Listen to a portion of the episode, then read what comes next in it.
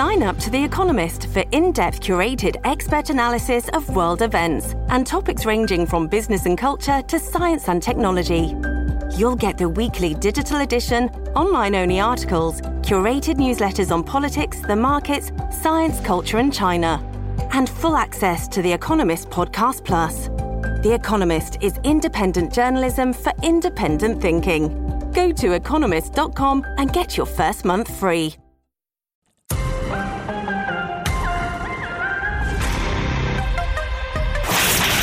This is the Jeanine Pirro Show. Now, here's Judge Jeanine Pirro.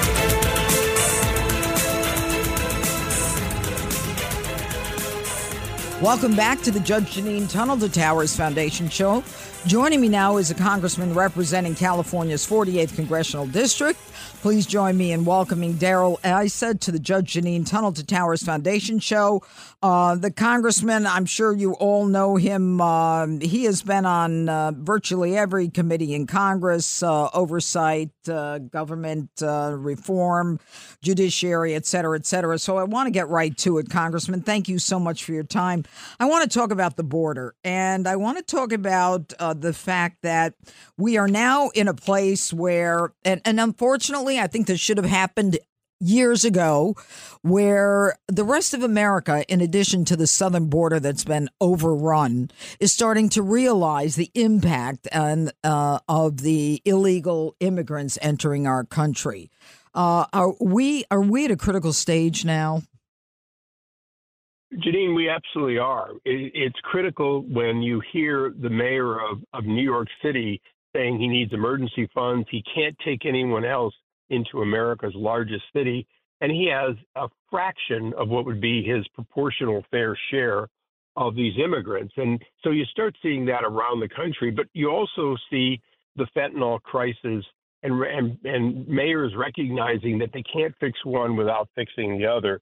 Uh, it doesn't mean that they've turned on Biden fully, but they've certainly turned to Biden for help with a crisis created by President Biden's administration. You know the the open borders with you know Mayorkas saying, "Oh, the border's secure." Everyone knows the border is not secure, and uh, you know a lot of that, a lot of the kudos for bringing that information to the American public goes to Bill Melugin from Fox, and you know the drones that we've had to fly over to get an idea of what's going on, and now we're seeing nine, ten thousand a day through Eagle Pass and other areas. I mean, it is is it's even a bigger push right now. What do you think has caused the latest latest, biggest push, it seems, a daily push. We're seeing like 80,000 a week. Well, you now have mechanisms around the world that uh, are profiting by feeding in immigrants. Remember, these immigrants, they're not the destitute ones. The destitute ones have nowhere to go. These are ones that are able to scrape up the amount of money necessary to transit and then, of course, to pay the coyotes to let them come over the border. Uh, and but the the machinery in country after country is getting there, and we're starting to see something that we didn't we never saw before, which is the countries like India, which had very little part of illegal immigration, but a big part of legal immigration. Right. They're now realizing rather than waiting in line, just come over the border and they will be in ahead of their fellow countrymen. Mm-hmm. Mm-hmm. There's no point in waiting in line. There's no point in getting an attorney. There's no point in doing it all the right way. You know, just actually take a plane to Mexico and then cross. But, you know, the sad part about all this is, and you were absolutely right, Congressman Darrell Issa, when you say that, you know, New York City is uh, entertaining just a fraction of its proportional fair share. Uh, because you've got small towns in the southern border, 30,000, that are literally overrun, businesses overrun. And uh, it, what we're seeing in New York City is the hotels. This past summer, 50% of the hotels had illegals in them. And people come to New York City to enjoy the, you know, the, the city, the shopping, the shows, the dining. It's not the same. I don't know if it will ever be the same. But uh, when I hear people talk about, oh, it's a broken system, and you know it's the Republicans' fault and it's the Democrats' fault. I, I, I scratch my head because it's not broken. You follow the law and you don't let them in, and you do everything you can to prevent them from coming in. And yet there's continually saying that the system is broken. No, is it broken? Am I wrong? No, you're absolutely right. Look, we are a magnet for people wanting opportunity. We have been for uh, more than 100 years. The difference is that under presidents, including Franklin Roosevelt and others, there was a recognition that there had to be an orderly numbered line. We had to set a number and allow that number to come into the country. That has been thrown out by this administration in a way that no administration of either party has done before. Is it going to be hard to get the genie back in the bottle? You better believe it. You've demoralized the Border Patrol. You've created a draw where people aren't going to believe that we're really pushing back until we not only seal the border, but we change the the basis under which uh, people claim falsely that they're somehow being persecuted in their home country.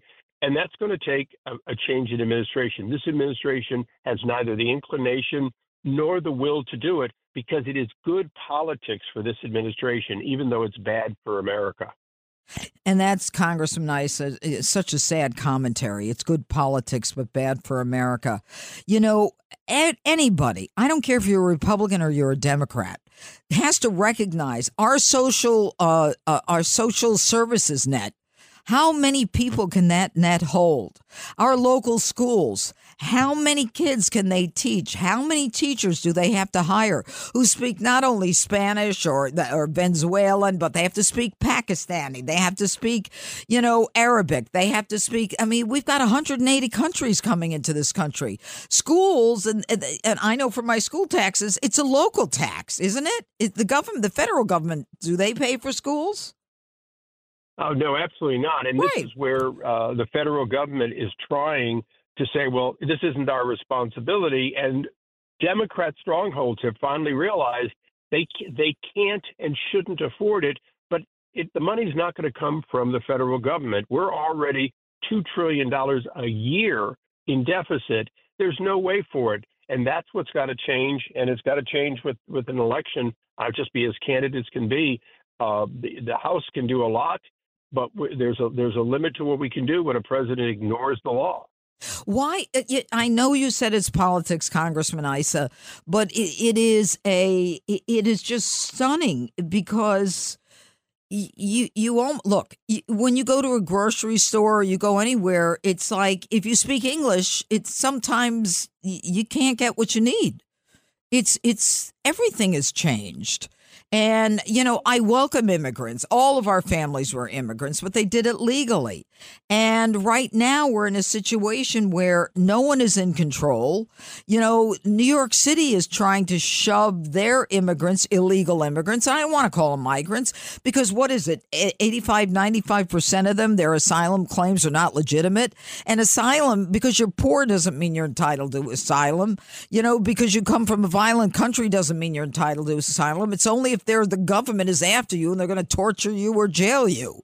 And and yet, you know, they're just trying to move them upstate or move them here or there.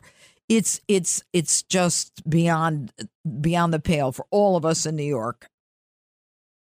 Well, you're exactly right. And I will tell you, the administration has a desire, which is for these uh, illegal immigrants to reside in Democrat neighborhoods, in Democrat areas, because on the next census, that will give the Democrats a permanent majority. They figured it out. They want to do it. Uh, and I, I, there's no way to stop them except to get the American people, including Democrats who say, I don't want a Democrat majority by destroying our country.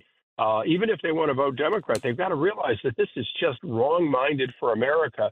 Uh, and by the way, my own district, which includes the Mexican border, um, you know, my Mexican American and other immigrants, uh, including Chaldeans, Iraqi Christians, the whole like, they are furious that, in fact, their future is being compromised as immigrants by this onslaught of uncontrolled immigration. Right. And, you know, the interesting thing is that uh, even in the New York Times today, uh, or it wasn't today, it was a, a, day or two ago, they were talking about the fact that they're coming across, I think maybe it was Elon Musk talking about the fact that, you know, they're coming in tatted up you know, with tears that represent a homicide. And when I was a DA, I used to prosecute the MS-13, the Latin Kings.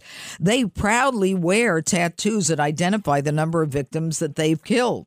They're, that they're in gangs where the only way they get into a gang is to kill someone in front of a group of people. Um, it, but but in America, we're not worried about crime anymore because we're into social justice. So um, you know, you you you you let everybody go, and then you know whatever happens happens. There's got to be a reset, or America will no longer exist as the as the nation. It's, we're nothing more than a global landing spot with benefits. That's what we are. We are, and, and it comes at the worst possible time. And I'll, I'll put my other hat on, my science and technology hat. We are in a race, the, the advanced world, including Europe the United States, against China and a few other dictatorships on who's going to lead technology in the next generation, who's going to lead the economy. And in the last administration, we were doing pretty darn well. Now we are finding ourselves behind and behind in measurable ways. And so you know, as we look and say we want for the next generation to, for the United States to provide the kind of income and leadership both to its own people and to the rest of the world, we, we're not going to be able to do it if we lose this fight. And right now, having having good immigration, uh, looking for people who can integrate and help us right. uh, as a big part of it, that's going to help us succeed. So I'm all for bringing in the best and the brightest but I'm not for looking and saying there's 7 billion people in the world and let let 6 billion of them decide if they want to come here even even though we have no jobs for them and they have no skills to offer us until maybe in the next generation. But that's where we are. I have a farm district, uh, part of my district. Believe it or not, my farmers still can't get people because the ones coming over the border oh, see no reason to take those jobs. Interesting. Yeah, and that's one of the excuses they say, "Oh no, the farmers need them, the, some of the big companies need them." But why are they not interested in those jobs? They're not interested because the social welfare net is taking care of them because moving to the city seems like a better idea because other jobs when they finally get them are going to be easier than the hard backbreaking work that they left behind in their own home country and they don't want to do here. Again, we we as Americans owe it to our legal immigrants to have an orderly system to help them make that step up. Uh, in addition to our historic citizens, and we're just not doing it. It's for the first time uh, in history that it is deliberate and malicious by an administration. Yes, it is deliberate. It is malicious. And the question is, when is enough enough? And, uh, you know, with Joe Biden refusing or incapable of answering, and with Mayorkas continuing to lie to Congress, the inability to get enough votes to impeach him uh, is it's very frustrating to watch from from a viewer's perspective because you know Americans are fair-minded people. We're the most generous people in the world, as you all know, Congressman Issa. But in the end. Um, we are losing. We are losing to people who don't love this country the way we do. A lot of them come over with their own flags, trying to develop their own areas where they're buying land and want to develop their own communities. I don't know where exactly that was.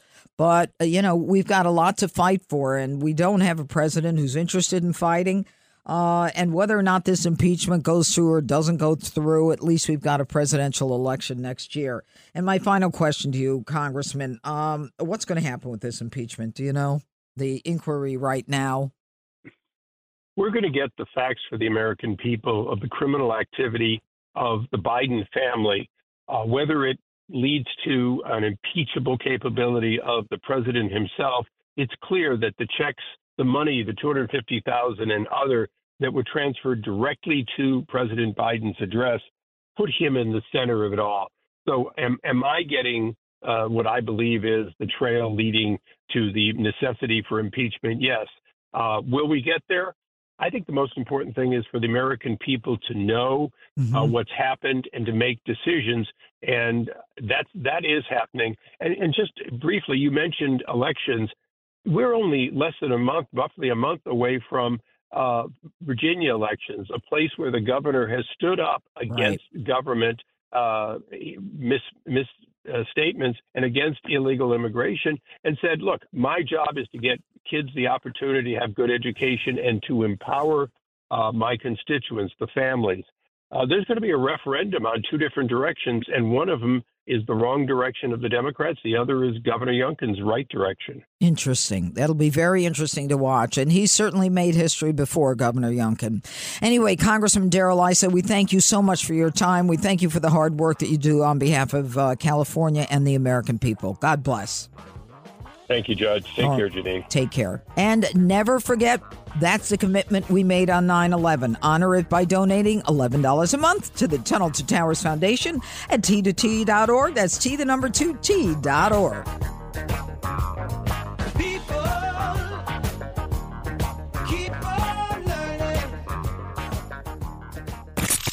This is the Judge Jeanine Show.